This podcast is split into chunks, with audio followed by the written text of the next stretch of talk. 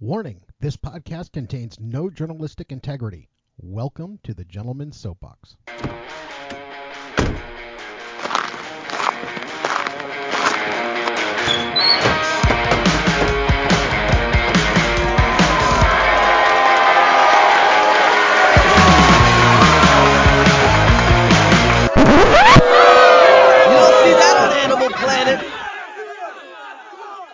So I did something this week that really wasn't conducive to my lack of paranoia in the world.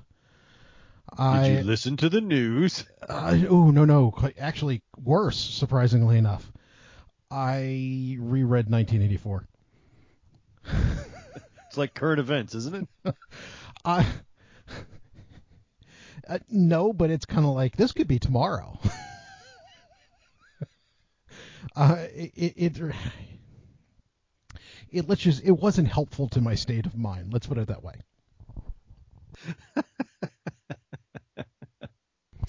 but the, the the topic is actually a little bit I don't know, maybe it's different, maybe it's not. Maybe it's all part of the same shit. Uh I had the opportunity uh, to a couple of times over the past 2 weeks to go into various cities, well actually one in particular, Philadelphia, uh with my wife socially. And I started picking up on something and something and a quote from uh, Heinlein popped in the back of my head that one of the main signs of a dying culture is a lack of courtesy. Now this one's actually rather important to me, and I'll I'll take a little bit of a step back to explain why. Is uh, you know I I am mentally not wired like the like a what you would call a normal human being. I have depending on which direction you want to look at it, you could call me on the very bottom end of the autism spectrum. You could also say that I have a rather interesting combination of personality disorders. Now, what that does is, and a lot of people who get to know me are surprised to find this out because I do an excellent job of pretending that I don't. And what that's come from is learning what I jokingly refer to as the rules this works very well for professional situations because there are rules for professional courtesy. It also has worked for me in group social situations because once again there are rules for courtesy and I can follow those rules. Now I don't do always so well in just personal, you know, one-on-one social stuff because there's not rules for that and I'm not always aware of what you should and shouldn't say to somebody. But my problem is is that these rules are changing and it's fucking me up. And I'm and the world is not nearly as courteous as it used to be. And the things that people are insisting on are things that don't register for me. The things that you can't say to people these days. And I'm having a tough time and it's having a very difficult time with this. I, I, do, are, do, are you sensing any of what I'm going through? No, because I live in the South, Oh, is that what it is? and uh,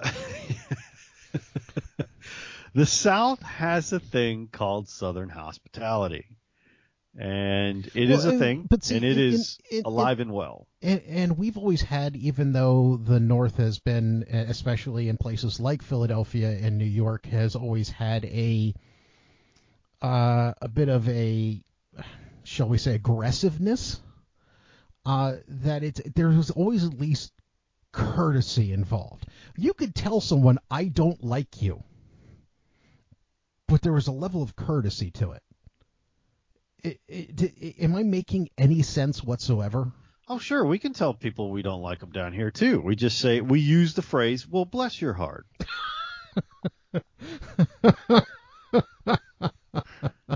and message received. And this is an accepted format. It's very simple. Uh, yes, and I and I think what I'm running into is not just what can be said, but who it can and can't be said to. Yeah, again, I'm telling you, you'd be much better off down here. It's it like southern southern courtesy and southern hospitality. Like if you if you were I don't know rude to a woman in public down here. That is a fantastic way to get your ass beat. Uh, if you don't hold the door, that is a fantastic way to but, get your but- ass beat. and you actually ran into this a, a question with regards to this on one of the other podcasts you do. But at the same time, holding the door for the wrong person here at the wrong point in time could be a recipe for getting your ass beat. Yeah. Uh, you know, Oh, yeah. I'm, I, I, I'm under the impression that if you if you open a door and you've got someone right behind you, whether you know them or not, you hold the door for them. That's just courtesy, common, average, everyday courtesy. And yet, I, I'm not exaggerating when I say that that can cause hostility. Yeah, yeah, and I honestly, you can kind of divide it up into like a like that don't happen in the South. That's expected in the South. I You know, don't care it- who you are. I- i- If I bump into somebody, I say, "Excuse me." Now, once again, who, who do you think you are? I, I, I, and it's and and before somebody thinks I'm going in this direction, it is by no means a racial concept. I'm talking about everyone. I, you know, down here uh, it happens all the time. You know, you bump into somebody. I'm sorry, I wasn't watching where I was going. You know, that's my bad. And and they'll uh, they will reciprocate just. You know what? I probably wasn't watching either. That's my fault. Y'all have a good day. And that's just kind of how it works in the South. Now, uh, I will say, and say what you want to. Uh, the more democratic the city is, like it don't work that way in Austin and I can't tell you why, other than the more left leaning the city is, the less Southern hospitality is left. But uh, for the most part, if you're down here, like politeness and the rules of society will be observed. Although in Philadelphia, there was your first mistake. Just don't go there. like, there's nothing, like nothing good comes out of Philly right now. Other than cheesesteaks, there's nothing good that comes out of Philly right well, now. uh, you know, I, I Cheesesteaks and Boyz II Men. That's about all you could say. Positive comes You, out. you, you won't even give him Will Smith. Yeah, he can't. You can't even claim Will Smith anymore. He hasn't been there for God twenty years. He's out in L.A. and he's you Bradley know no. Cooper. Is he out of Philly? Yeah. Okay, uh, there I- are very few exceptions. I was going to say all M right? Night Shyamalan, but we don't want even really want to claim I'm him. like, you can't count that. Like, he's more part I- of the problem. I think what I'm running into more than anything else is a get off my lawn sort of thing. Yeah, well, I, I don't know. See, down here that doesn't happen. Like you come to the south, that's not like uh, you ain't gonna get that. Um, there's there's a a level of courtesy down here that that is alive and well and just resistant to change. Uh, like uh, give you an example. There was uh, we were at uh, which may give you some idea of my socioeconomic status. We were at Dairy Queen the other day and because the girls wanted bli- it was this is uh, back in the summer because it was hot and the girls wanted blizzards, so we went inside to Uh, have them because the- there's air conditioning. The other day. The other day, right? Another southern. or the other day it could mean any day from yesterday to several years ago.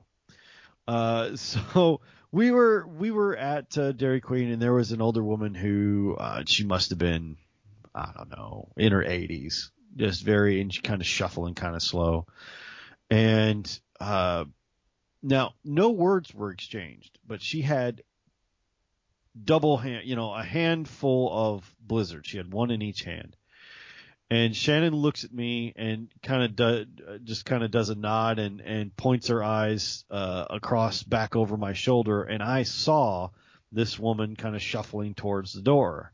And I put down my burger and and uh, wiped my mouth with my napkin, got up and held the door for her, uh, both the inside and the outside door, because in Texas we have uh, double doors, so the air conditioning, the bought air don't get out, as they say down here.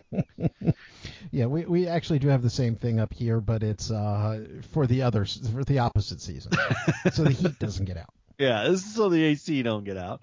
And I held both doors for her. and uh, she, thank you, young man. Yes, ma'am.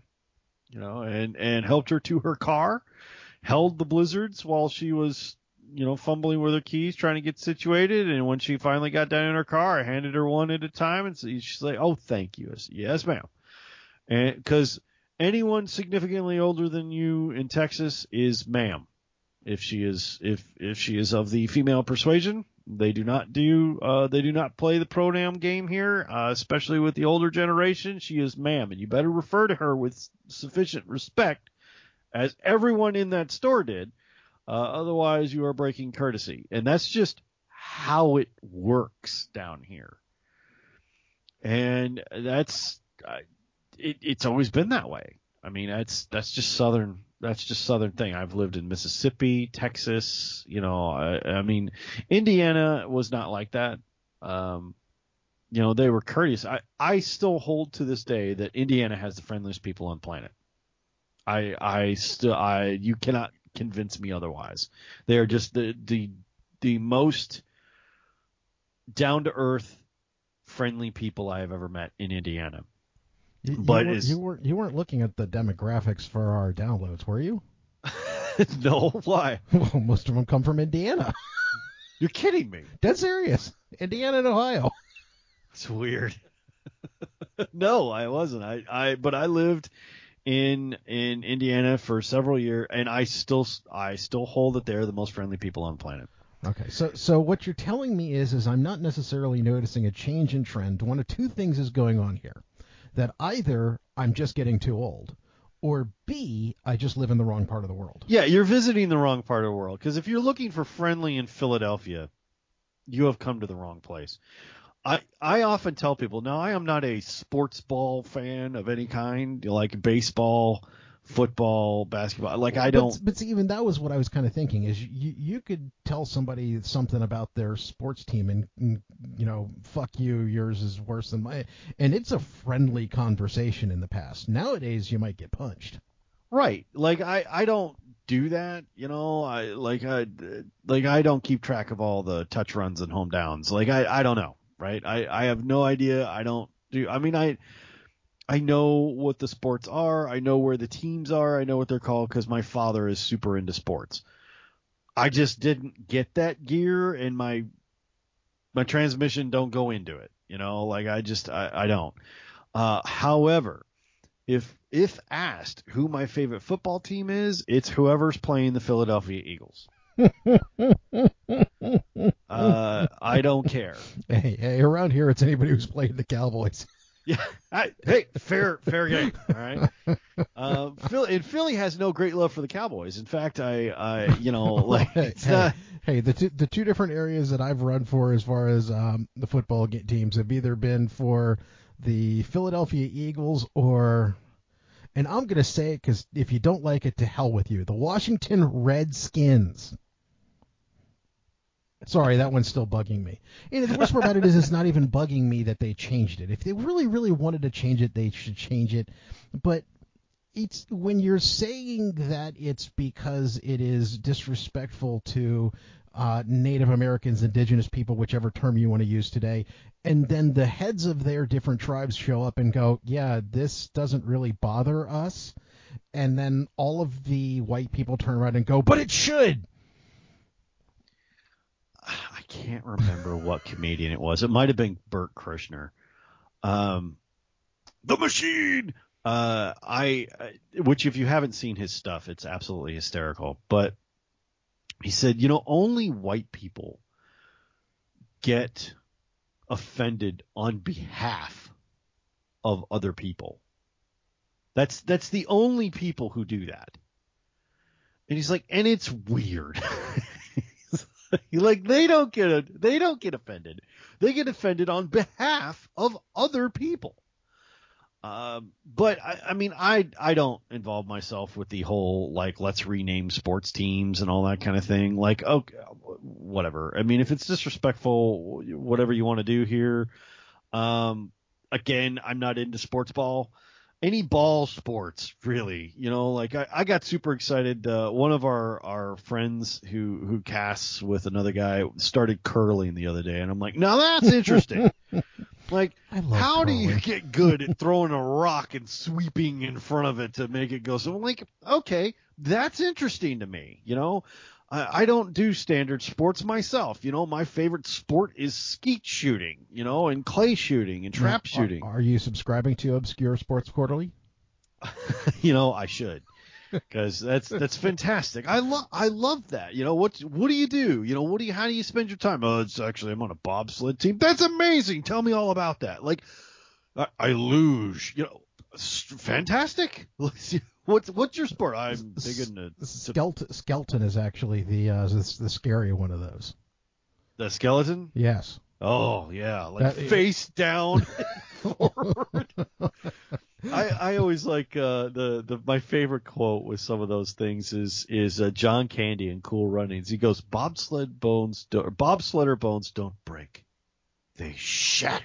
You know, the guys are just looking at it as he's showing these accidents of people and this horrible mangling. They're like, uh, you know, like I I love non you know non traditional sports because it to me it says something about you right like you're not just a, a, a mindless automaton on a couch waiting for john madden or or whoever it is to tell you what just happened after it just happened right and give you some kind of inane description which don't get me wrong i love john madden uh, but i i I love the it says something about you that you're not standard. You are a little just a little bit quirky that you like to do some weird stuff. Even bowling to me is is more interesting than a lot of other things. You know, like you could cuz you can spend all day making Lebowski quotes, right? If you're a bowler. Like uh, even that's nobody fucks with the Jesus, you know, like I, okay, I'm all about it. Like it says something to me about you in a good way that you're just a little bit quirky and you like to do things that are a little bit weird. That that's vastly more interesting to me than regurgitating something you heard a sportscaster say about a game that was just I don't know. To me it's just boring. So I love nonsense. All that to say I love non non-standard sports and the people who play them. They're wildly more interesting to me. Like how you spend your time, it, it says a lot about you. if you're like, yeah, I push a rock around ice with a broom, you know, like that's wildly interesting. Tell me about that. I get in a sled and go down a tunnel, and it's so dangerous. And I might actually I don't die. die. Yeah, and hope I don't die. It's a rush when I'm alive at the end, you know? And even, what do you do? I cross country ski. Why? That's wildly interesting to me. You know? okay. Let's talk about that. I, Uh, I, I, I like personally like downhill a little bit better. I like gravity to help. you know, what do you do? I I competitively bass fish. How do you get that done? That's interesting. You know, like I I watch a I I'm uh, thrilled to death. There's a a uh, father daughter team on YouTube, uh, Jeff and Hannah Barron, and they they're the thing they love to do most in the world is catfish noodling. Which, for if you don't know, that means shoving your fist down the catfish's throat, grabbing a hold of it by the gills, and dragging it out of its Now, hole. it doesn't hurt the catfish. Okay, like a lot of people, oh, that's cruel. No, no, no, no, no. The fish is is fine. well, the fish They're is going to get eaten anyway. No, no, no. They let it go. They do. You know? Yeah. Oh, yeah. In fact, they have videos where they tag the fish and then come back and they have tags from two, three, four years in the past. These things, li- I mean, yeah, they don't eat them. Oh, They let think- them I, w- go. I was thinking fish fry. No, no, no, no. They let them go so that they can catch them next time and they're bigger and they bite harder. Well, I was going to say, even if the catfish doesn't get hurt, the noodler does. Oh yeah, no, she's got like um they have to put like she's a model uh in in real life. Like that's what she does is is modeling for outdoor stuff and all that kind of stuff. And they have to put makeup all over her arm because she's constantly bruised from the fish hitting it, right? From the cuz she when uh when a catfish that big and these things are like 2 3 foot big and weigh, you know, 30 40 pounds it engulfs her hand because you put your fist basically down there and wiggle it around and wait for the fish to bite you, and it encompasses your whole hand and bites your forearm. That's how far down these fish can bite. And these these little bastards have teeth. I mean they I mean they they hit you so hard that you can hear it underwater on camera. Like the camera's above water and you can hear the fish hit her and bite down where she grabs the gill plate and then lifts them up. And they've got these horrible black bruises on their arm. And you know, their their motto is get bit, right? And it's like, wow, she is more man than I will ever be. this is like, like a 410 little little 22 year old, and it's like, I don't have balls that big. Nope, I'm not doing it. Right? And they go under what they there's no scuba gear or anything like that, but they hold their breath for that long. And this fish is big enough that if it doesn't let go and you don't have your feet planted, it can swim off with you. I mean, it's 30, 40 pounds of fish, which if you've never tried to maneuver 30, 40 pounds of fish, underwater. Well, actually, the best part about it is is that you you, you see when they bring their friends along, like it takes two of them to put to bring a fish down, whereas she has no hesitation to bring that thing out of the water and throw it into the boat. Right. Yeah, she just ho- hoists it onto her shoulders and, and throws it on a boat. Right? And and you know, they measure it and all that kind of stuff and then throw it back and the thing swims off. I mean, this is wildly interesting. Right?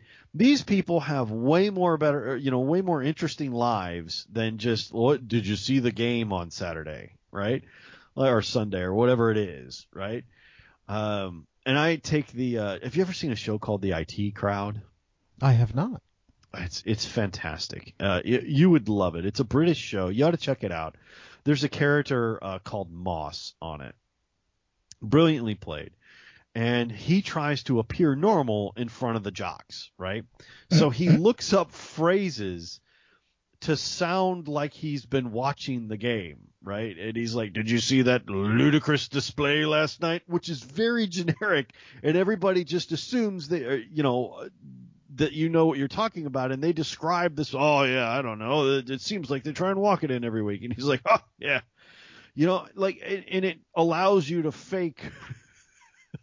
like, if you can use three or four phrases and people assume you uh, because it sounds enough like something else other your sport is boring i'm sorry like you can't uh, like he no and he does he he goes onto this website in the show and he learns like four or five phrases and he just says them when people stop talking and they assume he's one of them and they that he's seen the game and it works and i've tried like i've written down a couple of phrases that i hear my father say and you can make somebody think you saw the Super Bowl when you have seen nothing of the sort. it's worked every year for the last five years. I swear. Uh, and that's that's how, to me that's how boring like football, baseball, basketball are. well, let's make this a little bit more exciting. Are you ready to step on a landmine? Oh, great. Yeah, sure. Uh, have you seen the controversy going on in ladies collegiate swimming at the moment? Oh wow, you swung for the fences on that. Well, as I said, uh, we're going to step on a landmine here. For I have seen it. Yes. Okay, so you do know that even though, and for the life of me, I do not remember her name. That the young lady who used to not be a lady who uh, won the NCAA championship is actually kind of being passed over in the media while everybody celebrates the people who won second, third, and fourth. Uh huh. I uh, I have I have seen the controversy. So uh, so so really, I guess and uh, the the controversy that's going on is the fact that you have people who would call themselves feminists, uh, and I'm not saying they're not feminists. I'm just saying that that's how they refer to themselves, who are very very upset over the fact that a young woman Le- who used Lia to be, Thomas is I think her name. It, correct. A young woman who used to be a young man is now competing and basically decimating the field in women's sports. Uh, and I have to admit, considering the entire uh, battle that it took to create legitimacy in women's sports, I can see how somebody who would be a feminist would be rather pissed that somebody who happens to have a Y chromosome jumped over to their sport and decided that they were going to be the champion. Well, she's uh, set a number of records in a very short amount of time. I think she set uh, six in uh, Ivy League records uh, just at the championship at the league championships this year. Um, not by just like a, a smidgen either. Um, and I, I could be mistaken on this, but uh, uh, actually, if I if I remember correctly, and I, and I know I'm probably not going to get this time exactly correct, but if I remember correctly, she beat the young lady who came in second by something in the nature of three or four seconds, which, Yeah, is, which is- a lot. a lot in a pool full of other competitors and swimmers as well. Um, that's that's like a lot. Um, Uh, the, the the question is is even at this point whether or not if they allow her to compete as a woman in the Olympics next time around, is she may even be able to break records set by Katie Ledecky. Yeah, uh, there, there, there, there's a controversy right now whether a biological woman has a shot of beating Lia Thomas uh, in the near future. Like even, even chemically powered, they don't know if a uh, if Lia is is allowed to continue at the current rate that she's going whether that can be achieved by a biological woman. Uh, which, But but the other side of that is, as a trans woman, she wants to be accepted as a woman and therefore compete as a woman. And there's a very very contentious and very very politically charged and a very very nasty debate going on as to whether or not this is fair and who we should or shouldn't be being fair to somebody's going to lose this argument. Somewhere along the Yeah. line, somebody's going to be treated in a way that they would be considered to be for them to be unfairly. Well, Who- and which, which spills over into other arguments. Okay. Uh, let me give you an example. Right now, there's a debate going, uh, and, and walk with me on this because it's going to take a minute. But right now, there's a debate going in two other sports about men's versus women's teams. One is basketball, and the other is soccer. Are you familiar with these arguments? Uh, with soccer, I know it has to do with money. I'm not 100% sure about the, the, the basketball one. Actually, basketball, it's very much the same. Okay. It's uh, you're looking at uh, two sports and professional teams on, on or professional leagues in in both of those sports. Now I can, now I'm not a I'm not a very much up on basketball uh, in and of itself. It's not one of the ball sports that I do pay attention to. However, part of the argument for the soccer, which I don't think can be made for, in the basketball, is that the women's soccer teams compared to the men's, especially in the United States, actually have a higher viewership and attendance and money making capability than the man than the men's do. Well, they went to court. The if you're talking about women's uh, U.S. soccer, they went to court saying that the men were unfairly paid more than the women. And when it got to court, uh, it was dismissed. They lost. Uh, the women's team, uh, U.S. national team, lost because they, upon review, they found that not only were the women paid more per game, uh, they were paid and and compensated more than the men were in general, uh, because of the deal they got. That part I missed. Yeah, and they're like, uh, and and the other part of this is they were offered the same deal as the men, and they took the deal they took uh, which guaranteed them. Now the men took kind of an all or nothing type deal. So if you didn't pay or if you didn't play, you didn't get paid, and if you didn't win, you also didn't get those bonuses, right? So it was kind of an all or nothing type of situation, which uh, during COVID, the men got paid nothing because they played no games, and the women got paid their regular salaries, whether they paid or whether they played or not.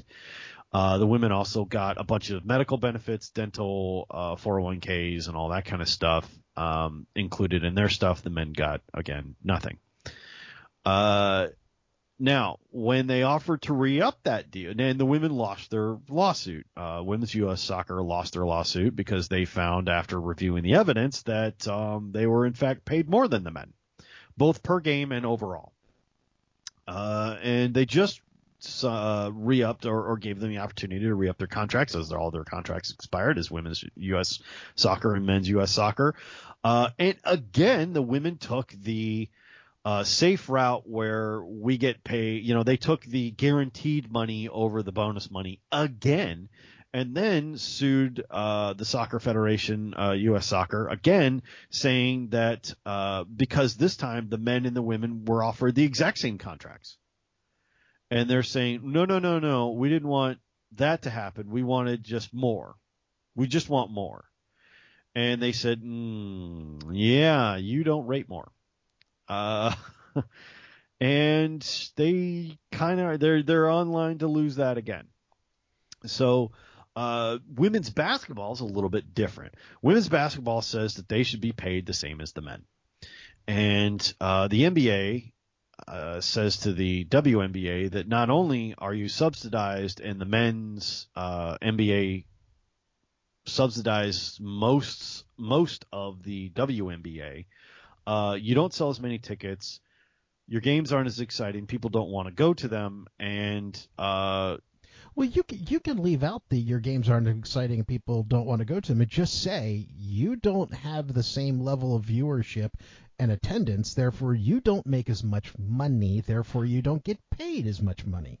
Right, which is entirely unacceptable to the WNBA. They're like, no, our, our, games are just as exciting, we're just as good. And when you watch, and they always do this, they like show you highlights of the NBA, like doing all these fantastic dunks and shots and all that kind of stuff, and then they show you clips of the WNBA like missing every freaking shot they have, and it's and they're, you know, and the the women so uh, say, you know, oh, that's just because the men can dunk and we can't, um, and it's just it what it comes down to is, as you have succinctly said, there just isn't as big a market for the WNBA. It doesn't sell tickets, and and and I would postulate, and I, this may be 100% besides the point that there is a reason why women's soccer, especially here in the United States where we like our violence, actually does better than men's.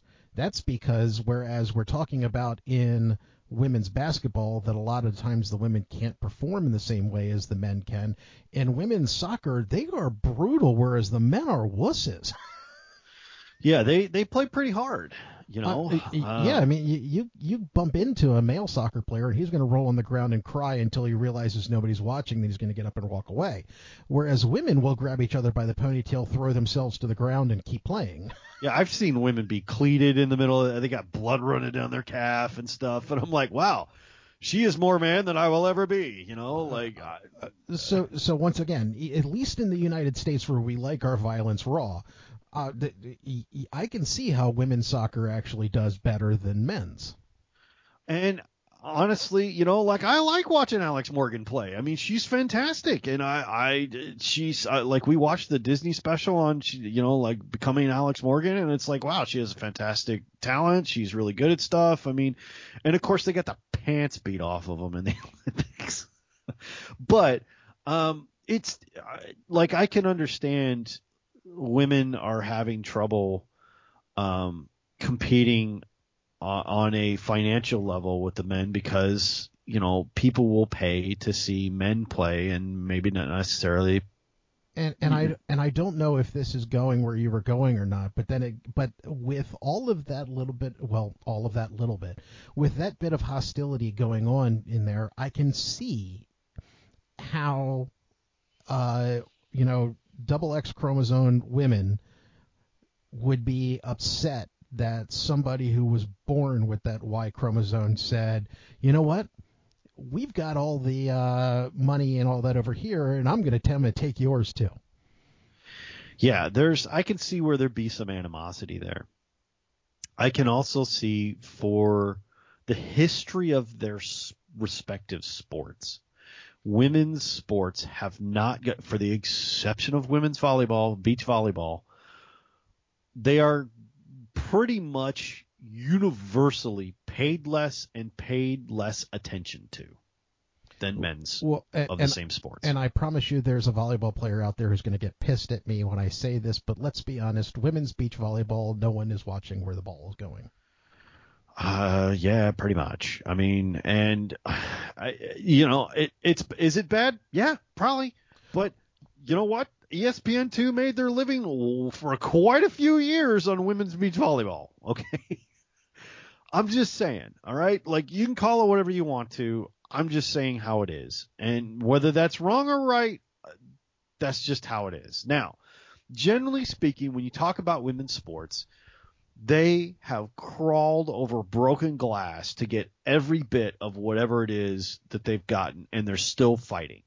Now, be wherever you are on that spectrum, whatever they deserve, whatever they don't. The women's teams have fought hard for decades to get whatever it is they have. And whether that's that fight is is fair or unfair in some sports or or wherever it is, they really have tried as hard as they can to get whatever they have. And and they some of them at least feel that it is unfair for somebody who has a biological advantage over them to come in and sweep their sport. Because now I'm not going to weigh in on this one way or the other, but I have heard both sides of this fence where they're they're saying like, yeah, but biologically we can't compete with that. And if you allow that to go to a pro level, we're going to have a team that is full of these types of athletes. And you can kind of see their argument on one side, you know? Like and on the other side you got this this entirety of of people saying like there and this is like the WNBA is famous for doing this uh, like we can beat any male man team out there or men's team out there and it's like no, you uh, can't. yeah, if LeBron if LeBron puts on a dress, he's going to score he's uh, three thousand points a game. He's going to slaughter you. Okay, there's a reason why they divide them up between men and the women because honestly, and I, I know this is not popular to say, and I'll go ahead and say it and go on record as saying it. Men are stronger and faster. If you take your best female well, and your it, best it, male we'll, athlete. We'll qualify We'll say on average. On average, the men are going to have a strength and speed advantage over women when you talk about athletics. They just kind of are. So that's why you have women's athletics and men's athletics, because if the women had to try out for the men's team, you would have no women's athletics. Period. I mean, that's just kind of true. I mean, the guys can jump faster, they can run faster, they can do it for longer, and they are stronger. They just are. Um, even Venus Williams and Serena Williams say, like, look, no, we do not want to face men's tennis. We would get slaughtered. It would be 10-0, 10-0, or you know, just out. I mean, it'd just be ridiculously a blowout. Um, because that's there's a there's a biological advantage that men have in athletics. This is this may be the only area where men have a, a an advantage unilaterally. Okay, but it is. And it's stupid to ignore that. It's stupid to say that it doesn't exist because it kind of does. And I, I, I, I understand that somewhere in there there has to be a a place or, or a spot for people who are transgender to compete. I I don't know and I don't know the answer to this, okay? I don't know what the answer is, whether you know, you make a special team for it, or maybe you have to compete based on your biology. I, I don't know. Well, but uh, part, part, I think what we're running into is something that you and I have talked about before, which is, and, and it's even to some extent what we were talking about on in uh, the previous cast we recorded today, where it's something that the discussion can't be had because there are certain things that uh, that are objective realities that you're simply not allowed to say in that discussion. Somewhere along the line, you're going to make a statement of an objective reality that someone is going to take offense to, and the conversation is over. Yeah, now you're done. Now you're arguing about social things, like social justice type stuff, right? And and I we can't like you're saying, we can't have that conversation in today's society. And like I, I'm doing a bad job of saying, I don't know what the answer is. I I can uh, see the point of transgender athletes, and I can see the point of of women's athletes saying this isn't fair. They have a biological advantage over us that we can't compete with. And I can see both points. Like you're telling me I can't compete because I'm transgender. Well, okay. And you're telling, you know, the the here's the women going, it's not fair. That's a, you know, biologically a dude, he's going to kill us. You know, or she's going to kill us. I I don't know what the answer is here. I I can see the problem. I don't I, I don't know what the solution is. Uh, it, once again, the solution is underneath a conversation that can't be had.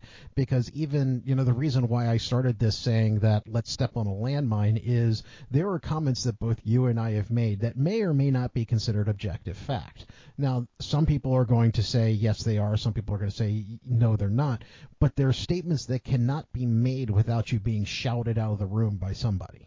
Oh yeah, somebody's going to be wildly upset about some of the things we've said. Maybe all of the things we've said here. Um, and, and, and the and the point I guess I'm trying to make with all of this is is the fact that those conversations need to be had. They need to be at least possible. Uh, right. you know, uh, there is a young woman, and for the life of me, I am drawing a complete, total, utter blank on which college she goes to. She's a, I believe, a Regent College graduate who wrote a op-ed for once again a publication that I can't remember at this moment in time. Fantastic research you're doing. Exactly. no, this, this is the journalism you've come to expect from us. Uh, but anybody who pays attention to any of these things is going to know which story I'm talking about, which is the uh, young lady who wrote an article about uh, the fact that she's in college. She went to college to be able to have open and honest debate, and all she has found is self censorship. Oh, sure, yeah. And, and, the world has absolutely lost its mind at this young lady saying, no, all these things that you want to debate should not be discussed. How can we have a functioning society if there are things of that nature that can't even be discussed? Yeah, I, I, how do we move forward if the subjects are so so taboo and dangerous that we they can't even be talked about? Well, I, don't I don't know how we do that. But see, there's there, uh, and the problem you run into is is that you will always have somebody who will take that statement to an extreme. Uh, and what I'm saying is, is that you'll have somebody who sit there and go, well, if you wanted to talk about having another Holocaust, we can't have that conversation. And it's kind of like, you're right, we can't. There's a line somewhere. Do I know where it is? No but at the same time, we can't even discuss where the line is. Yeah, yeah, and and I I follow. Uh, I think is I think it was Anthony Hopkins in the Second Continental Congress. Uh, said, you know, I've never seen, heard, or smelled a topic so dangerous it couldn't even be talked about. Hell yes, I'm for debating anything. You know, uh, I uh, which was also immortalized in the uh, 1970s musical 1776.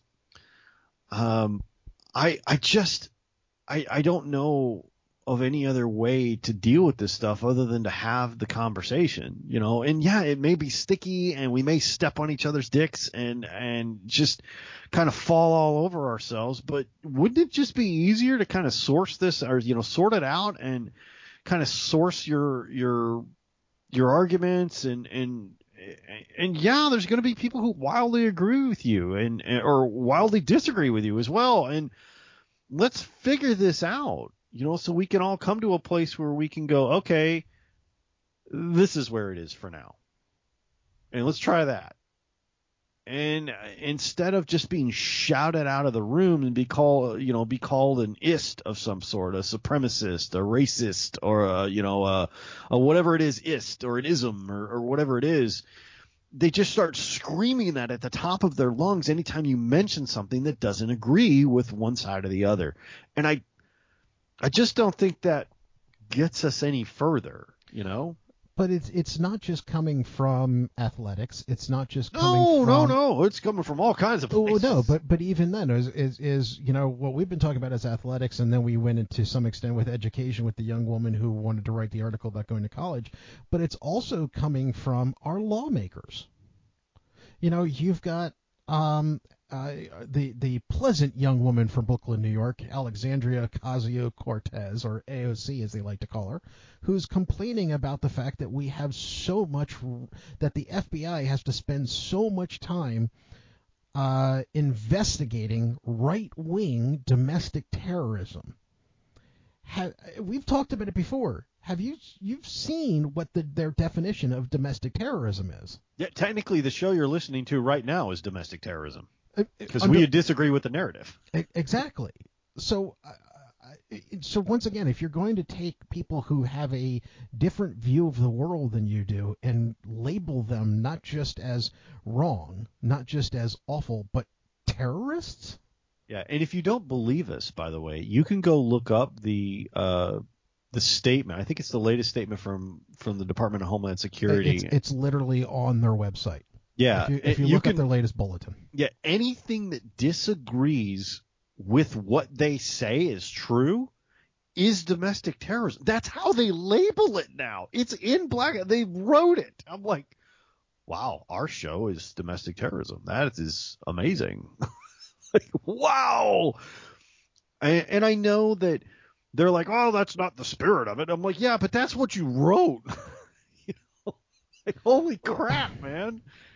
I, I, I think what a lot of people are, seem to forget is it, when when they put something like that on paper and then somebody like you or I goes, but it's written right there, and people say that's not the spirit of it. That's not what they're going to do. But once it's actually put in, down on paper in that fashion, It can be enforced. exactly, and they may way. not do it today. Somewhere along the line, somebody's going to go, hey, But another- look yeah, at that. Another regime might.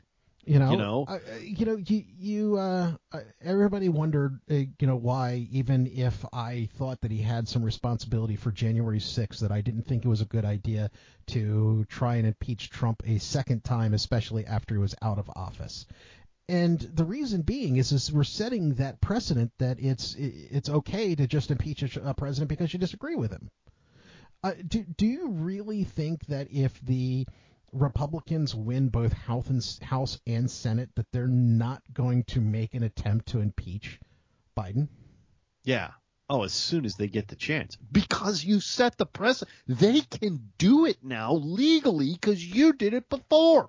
Not It's only like that, you- but they set the precedent that they can decide for themselves whether or not it's constitutional. Oh my God. I'm like, you freaking idiots. The minute you do that, you tell the other side it's now legal. I, and I, and this is this is the part that we are so short-sighted right now as a society and and, and in our government you know and and you have said this many times. You're like oh no no they're not uh, you know i assign it to like this this great cruelty of of forethought. And you're like no no no no no dude. You've told me this many times. You're like no no no no it's just short-sighted stupidity they're not thinking it's not a great plan they're just stupid you know and i'm like oh, it can't be that It- you, I, as with most things, I tend to attribute things to different quotes that I've either read or heard, whether it be in novels, uh, history, movies, or whatever. And every time you have the question of which is more frightening to you, stupidity or evil? And to me, and I agree with just about everybody who's ever said that, is stupidity is so much more terrifying than evil because stupidity is so much more prevalent and it's so much more difficult to combat. You Yeah. can combat evil. You can look at somebody and say that is evil and combat it. let's all rally the troops so that we can defeat this evil yeah that's very you easy know? but he's just an idiot yeah yeah that's tougher That is tougher. and, and, and, and it is and it is and a lot of this stuff as you said is very very very short-sighted. It's a lot of people saying what can i what do i need to do for myself right now? Versus who else is going to have access to this in the future? And uh, how are they going to use it? And if you look at because uh, and the thing that's kind of scaring me is because I, is that I've been doing this more than I've done in the past which is to read a little bit further. You, you look at a lot of these like laws and stuff of that nature that they're proposing, and on the surface it looks, oh, this oh, obviously you'd agree to this, you know, but at the same time you get three or four paragraphs below that, and it's kind of like, whoa, whoa, whoa, a, does that actually have anything to do with what we're talking about, and B, did nobody notice this? nobody saw it. Yeah. Know? Yeah, I, I, it's it's very strange. It's very strange to me. So, and then when you roll it back to something like like this, which is uh, for all intents and purposes a, a social and cultural concept on on should these athletes be able to compete with these other athletes, you you wind up with this this this mashup of of social justice and short-sightedness and stupidity and and name calling and and everything and everything's done on such a public platform and and everybody shouts louder than everybody else and nothing nothing can go forward. Nothing can move anywhere because we can't even have the conversation uh, and it and it also goes to some extent back to, or or at least where I find some of what is tragic at the moment. You mentioned uh, 1776 and the founding fathers. I am one of the people out there, and I know it's not fashionable at the moment, but I'm one of the people out there who think the founding fathers were absolute geniuses. Not perfect, but very, very bright in what it is that they tried to do and how they tried to do it. Because they recognized that they didn't know everything. They recognized that these conversations were going to continue to grow and continue to happen and continue to evolve. You know, the, the one true piece of genius about the Constitution that nobody seems to point out is that it is created to be able to evolve as time goes on. And nobody's doing it. No. No, they're they're they, they, they we, want to sit. They, what they want to do is throw it out and start over again. It's designed not to have to do that. Yeah, but that isn't something that they want to talk about at all. No, you, they they'd rather call these people racists and move on. Yeah. You know, it, it and really, uh, it it it's such a terrible argument in my opinion. Uh, I have a hard time with the whole slavery thing. And I and once again we're going to hit another landmine that I'm sure somebody's going to lose their ever living shit at me for. I have a problem with the slavery thing, and it's not the fact that I'm going to suggest by any stretch of the imagination that slavery was a good thing, uh, or that uh, discrimination was a good thing, that the civil rights movement was a bad thing. N- none of these things, but they've happened, and at some point in life, we need to acknowledge that they happened and progress forward. You know, I, am a I'm a Jewish guy. Now, I I first of all, uh, I have a tendency to piss people off when I say that as a Jewish guy, I am a descendant of slaves. Now that was several thousand years ago, but I am a descendant of slaves. Um, but once again, we, we remember the Holocaust we're not still blaming the Germans for it. Well, you know, some people aren't. for the most part. For the most part, yeah. Okay. Like current active Germans, you know, like Germans alive today. Uh, you know, we, we want to talk about eh, the fact that we want to still hold ourselves guilty for slavery. And once again, I am not going to suggest that there shouldn't be acknowledged that this was a terrible thing. But if we're going to hold ourselves guilty for slavery, then every human being in on this planet needs to hold themselves guilty for slavery because there is not a single place on this planet in which that, that does not have a history of slavery. It doesn't exist. And that is one of those objective facts that can't be said. Yeah, you can't. You're not going to be able because everybody wants to have have their moral superiority. Like you can't you can't get there from here. Uh, as as far as as like you know righteous, right? Everybody wants to be righteous, and some people don't take well to no, I'm not. You know. Um, so how, how my, so the the other question that kind of goes into this and it goes into the same thing because we can't have the conversation. How do we move into the future? Yeah, I mean that's that that's going to be tough. I mean that's going to be tough um, I- I- because uh, people don't think like that. Well, they just I- don't. I've I've thrown a lot of landmines out today, and I think if we're going to boil all of this down to something, I think what's bothering me at the moment is is that we can't have certain conversations that we're going to need to have to move into the future. We are literally, as a society, holding ourselves back and dra- and dragging ourselves down by not having these conversations. Oh, for sure, for sure. I mean, what- and that will continue until we get our collective thumb out of our asses and figure out that we need to start talking to each other in a real way. And stuff people are going to say are going to is just going to flat piss you off, and other stuff people say is going to be flat wrong. Well held beliefs that you believe right now are wrong. And oh. but we can't all have that conversation. You know, you, But- me, everybody. you But how, but even then, how do you figure out that you're wrong about something without having that conversation? How do how do you how do you figure it out?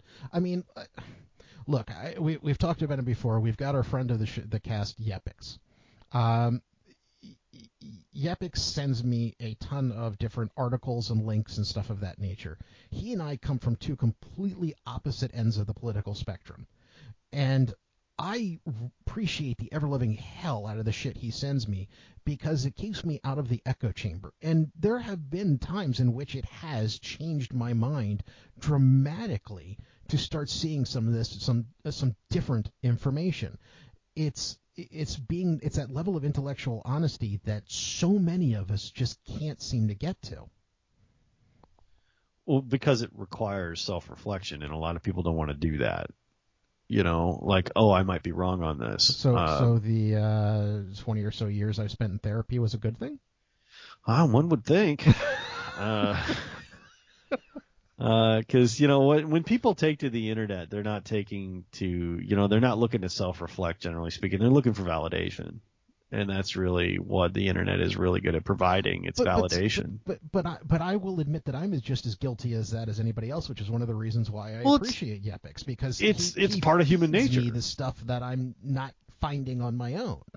damn it you know yeah um because because the internet is really good at validation and confirmation bias right and you really have to to set that aside if you want to look at a broader picture like i watch cnn not because and msnbc and fox and everything else not because i agree with them i don't but because I'm like, well, let's see if they have a point. You know, how much does this piss me off? Why does it piss me off? Is this true? You know, Actually, what I going back to movies as usual, Mark Wahlberg shooter. Let's see what lies they're trying to sell us today. Yeah. um, and, and that's kind of my own perspective. I do watch both. Uh, usually, uh, I I can't I can't stomach MSNBC, but it's CNN and Fox that I'll watch. Just basically, if I go into both of them, assuming that both of them are lying to me, that I can find the truth somewhere in the middle. I I'll admit I watch CNN and Fox first, and then just have to gear up mentally for MSNBC. It is the worst. To to me, it's the worst. I'm like, oh god, I'm gonna have to I'm gonna have to turn it on. I'm gonna have to watch it. I'm gonna have to do it, and and I wind up doing that, and it's just it is terrible in every way. But but I I I, I try because I want to see what people are being fed like the things i hear and i hear these these bites that they feed people and i hear people in real life give them back and i'm like i know where you got that and i know why you think that and wow, that's sad. You know, um, I I I don't know. It, it, until we get out of that, I really think, and I truly believe that mainstream cable media news is is a giant part of why our society is largely bro as broken and uh, broken as it is. I really do think that because people don't know the difference between propaganda and actual news. They really don't. They look at the, the title and they say, this is what they say. And they say, because they used to have some kind of integrity, they think that that still applies. And it just doesn't. Oh, especially now you, you, can argue it left and right on other forms of media, but especially on cable news, the idea of journalistic integrity has gone out the window. Oh, for several years. Yeah. No, we're we're talking about decades, you know, uh, ago that it used to have some kind of reputation that was maybe deserved. Uh, anymore, that is not. That is whole whole cloth not true. And, and, so and I will say that uh, whoever uh, Aaron Sorkin got it absolutely right when he wrote a speech that we, that was performed on Newsroom, which was to suggest that allowing the networks to advertise during news was the downfall of actual accurate reporting. Oh man, yeah. I mean, it's it is beyond ridiculous now just to to even like turn on any of that stuff. I mean, they, it, it's it's just brain poison. Well, for for those who don't know, when the networks were originally set up, uh, they were allowed free access to the airways, which are, as far as United States law, considered to be publicly owned. Um, they were offered they were allowed free access to the airways and what they had to do in response to that was at one hour an evening of informational broadcasting which became the news. Um, no one was smart enough at the time because no one understood at the time the impact that it was going to have to say but you can't advertise during these period during that hour. And now we're here Only took 60, 70 years, but now we're here. And it's it is and he saw it and it was terrible. Um it, it's just it's not it's not good, dude. oh, but um rolling into something a little bit more uh light and fluffy. Ooh. I, I do have a recommendation for this week. Oh, cool. No, no, that perfect. Let's go. Uh, I watched this a little while ago, and I had I liked it so much I had to send it to Jake. Uh, if you guys have not seen Taylor Tomlinson's uh, "Look at You," oh, we, we talked about this last week, and I did went and see it, and it was I, I well went and watched it, especially the second um uh, one that she did on mental health actually not only was friggin' hilarious, especially if you've been through the mental health process, but uh, you basically spent the entire time going, yeah, been there, done that, did that, oh, did that one too. Yep. Oh, okay. Yep. That's it. That's it. That's it. That's it. I, it, it, it it's so, it's so fantastic. Um, but I, I watched that one again, and it's I cannot recommend it high enough. Um, just fantastic.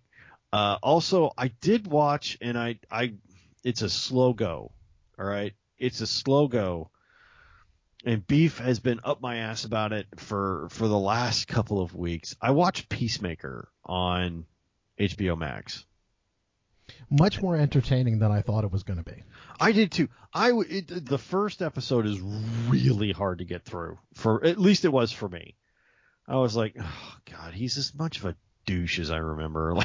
Like, I really, I really didn't know. Props to John Cena because he's really investing in the character, right? But his douchiness transcends. I mean, it's I, just. I, I mean, look, his uh, the moment he reached in and grabbed on to the love of 80s hair metal ballads. I, I, I was at a loss for words. I uh I when I when I saw the eagle hug him, I I started to turn the corner. Yeah. I'm like I thought I I really thought there was going to be a car in the garage, right? Like the, the what they were talking about was a car. And then there's this bald eagle who was brilliantly uh uh animated by the way. Uh you know the the effects on the eagle were amazing. But uh the when the eagle hugged him I'm like all right. this is stupid, but I'm I'm gonna have to stay. Uh, it's it's really well done. I I gotta say. I mean, yeah, I don't care. Like DC is normally not my speed, except for some very specific things. Like uh, if you're watching, uh, also HBO Max. If you haven't watched Harley Quinn, Oh, so excellent. it is amazing. Uh, Kaley, if you'd have told me before she started doing it that Kaley Cuoco was the perfect Harley Quinn, I'd have called you a liar. But I'll be damned if she didn't pull that stuff off. And I really appreciate that the writers are trying to go so over the top with it that even DC has had to look at it and go, uh, no. Maybe we should dial that back, guys. What do you think? you know, they just keep going more, you know. Uh, just just fantastic. I, I was super impressed, uh, both with with Harley Quinn and the fact that I really didn't want to like Peacemaker, and I did. so I don't know Uh, that you you I know I keep saying it. Taylor Tomlinson, look at you, fantastic comedy special. Oh, no, I watched it- it, like it- three times now. It, it was absolutely, absolutely excellent. And the worst part about it is, is I got myself so worked up that I have to remind myself what the hell I was watching this.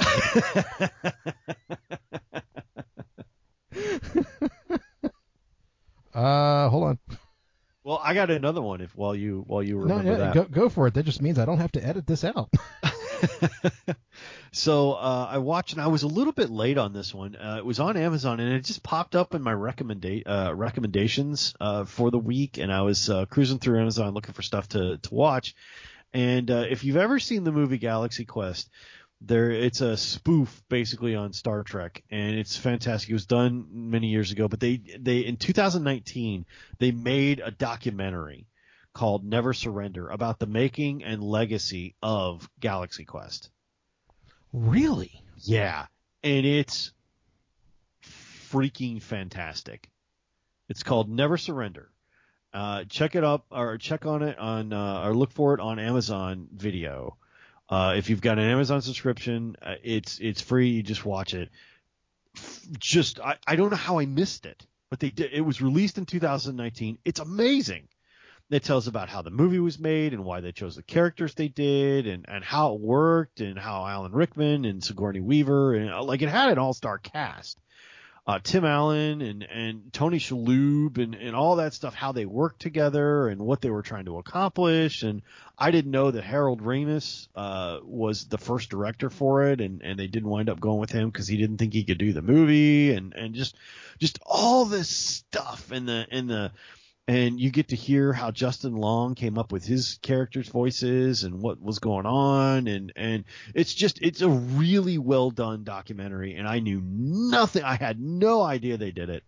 Oh, that, Uh, that I have to watch. Yeah, I just popped up. If you're a nerd and you're you loved Galaxy Quest, um, even if you just saw it and kind of liked it, it's a fantastic documentary on the movie. I, I highly recommend it. Okay. Well, I am going to bypass what my original plan for uh, once I actually like looked into my little thing of notes and went, that's what I was going to talk about. It's a little bit too dark. We're trying to be a little bit fluffy here today. I'm going to bypass that one and, and I'm going to go with um, uh, two two other different things. First of all, uh, if you are a sci-fi nerd and you have yet not yet seen it, uh, and you have HBO, watch part one of Denis Villeneuve's Dune. It is every bit exactly what you pictured in your head with regards to Dune. It really is. It really is well done. I mean, I know they left a lot of stuff out and everything, but it is as close as you could possibly get. And Timothée Chalamet is fantastic. Oh wait, As absolutely. Just fantastic. He is the most correct Paul I have ever seen. Rebecca Ferguson as uh, Lady Jessica is amazing. Uh, Uh, as is Zendaya as as Chani. Oh, she actually, I didn't see her being as good as she was. I she I- was excellent. the moment she looked at him and said, uh, "You're gonna die, but you should die with honor. Here, here have my knife." yeah, you're like, oh, that's kind of like, yeah. "Holy shit, that's Fremen." Yeah, exactly. oh, Um, he's gonna kill you. Uh, what, uh, what Javier Bardem, who is excellent in whatever he does, uh, as uh, Stilgar, amazing. Even uh, Oscar Isaac as Leto was just perfect. I, I I mean their casting was excellent. The the way they Dr. Kynes had had the role that that they were supposed to. Um you know, I I questioned some of the choices that they were making. Now I thought Timothée Chalamet was a lock as soon as I saw him. I'm like, that's the Paul. He shouldn't be buff in 25. He shouldn't be like this big strong guy. Paul Atreides was a skinny kid who got caught up in the middle of this crap and had no idea what was coming for him. That's oh. Paul Atreides. And Josh Brolin as Gurney Halleck. yes. Um, and uh, what was uh uh uh God uh all I can think is Aquaman was Duncan Idaho. Uh, I'm sorry. Uh, geez, now why did I draw a blank on that? Jason Momoa. yes. Um, and and he was excellent as well, and I think he's an inspired choice for that. Not only because of a how well he did, but for those who have read the books, uh, will know that he's the only one in every story. Actually, yeah, he is the the uh, like if you had to pick one to be like a uh, like a like a returning character and wanted to make sure that you were still going to be in the story, Duncan Idaho's your boy Oh yeah. because No, well, I that's mean, the worst part about it is, is that if you really want to choose a quote unquote hero for the story, most people think it's Paul. It's not. it's definitely not. The hero of the story is Duncan. Yeah. It's sort of like uh, Lord of the Rings. Like, don't be rooting for. like, Samwise is the hero. Well, but it's it's a, it's a very very similar theme. Uh, You know, Sa- you know, um, the way I've always put it with Lord of the Rings is Frodo carried the weight of the world on his shoulders. Samwise carried the weight of friendship. right. You Yeah. know, Yeah. uh, then then you've got the same thing. Uh, Paul carried the blame of the universe on his shoulders. Uh, Duncan carried duty and honor. Yeah, and uh, I, I I just really thought like this is the and and when Jake said this, I was like, that's absolutely correct. This is the first time you've ever seen a correct ornithopter. Uh, well, uh, my my buy-in to, to this, and we've talked about it before. A lot of times I see something in the in a preview that it that makes me go, I have to see this. This is what I'm gonna I'm I'm bought into it already, and the visuals were what made me buy into uh, this because it was the first time. And you you point out the ornithopters. I'll, I'll point out just about every aesthetic in the entire movie is exactly what I pictured in my head uh, with regards to how this was supposed to look. So it, this really felt like somebody had reached into my head and thrown it on the screen. It's also probably one of the first that gets the scale right.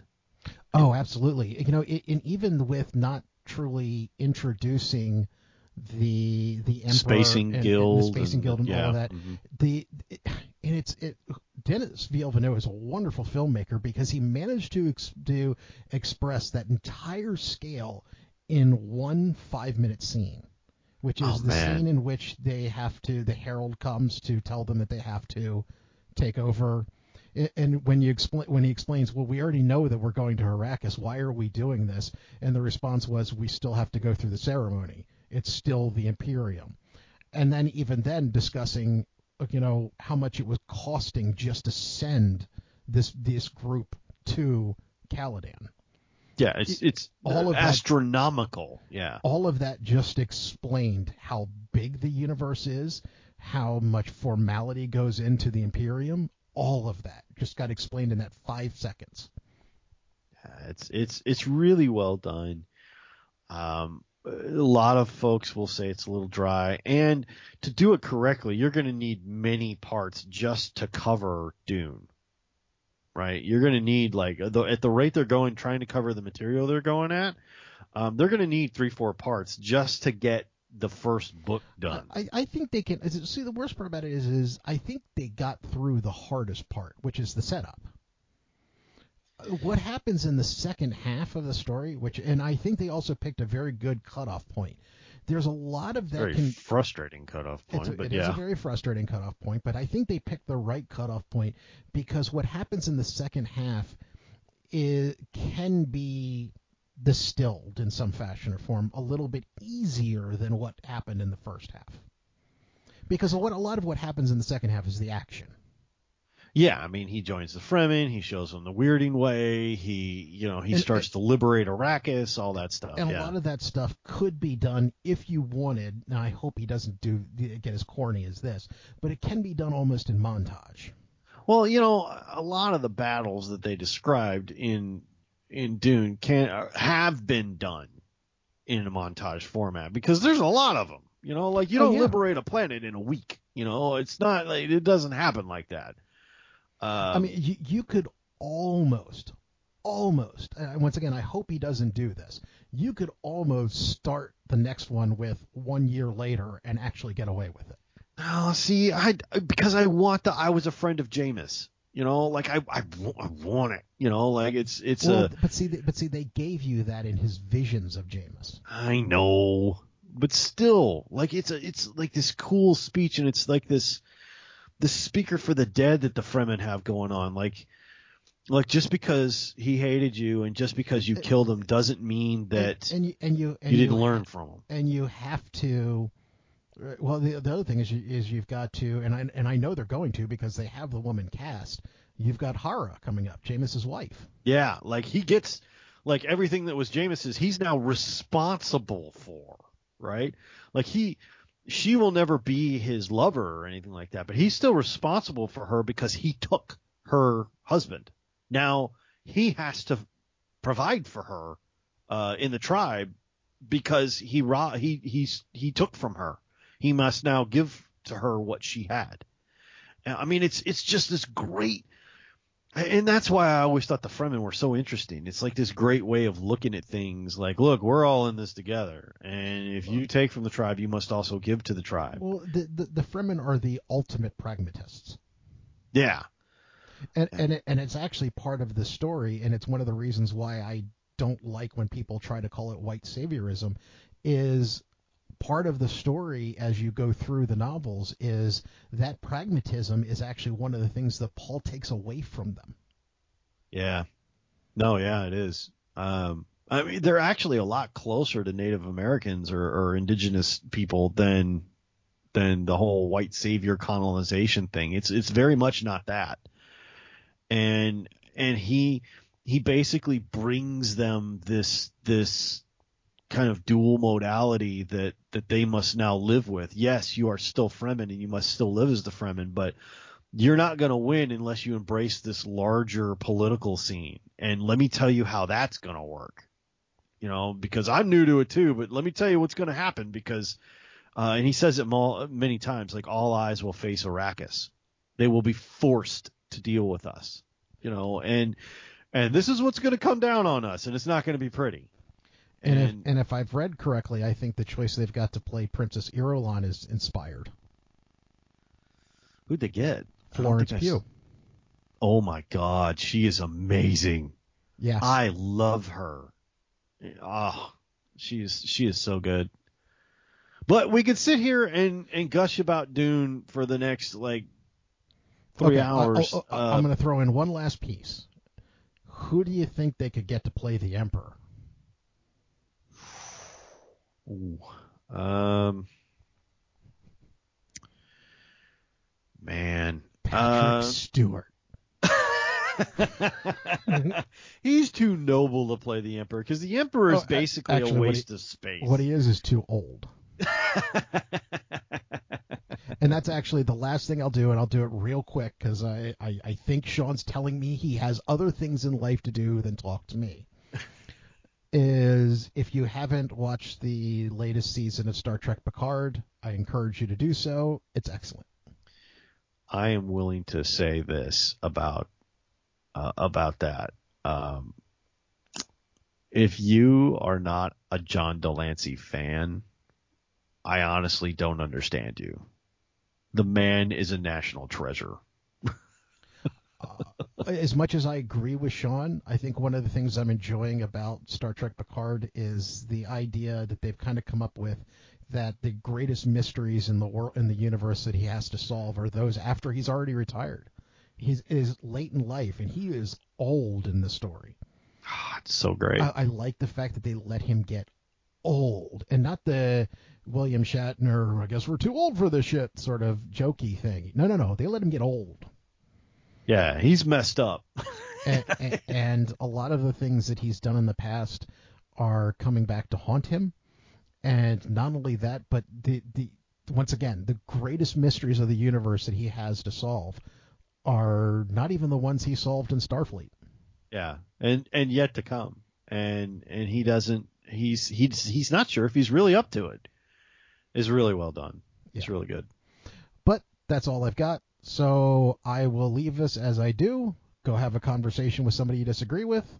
And if the world's still here next week, we'll see you then.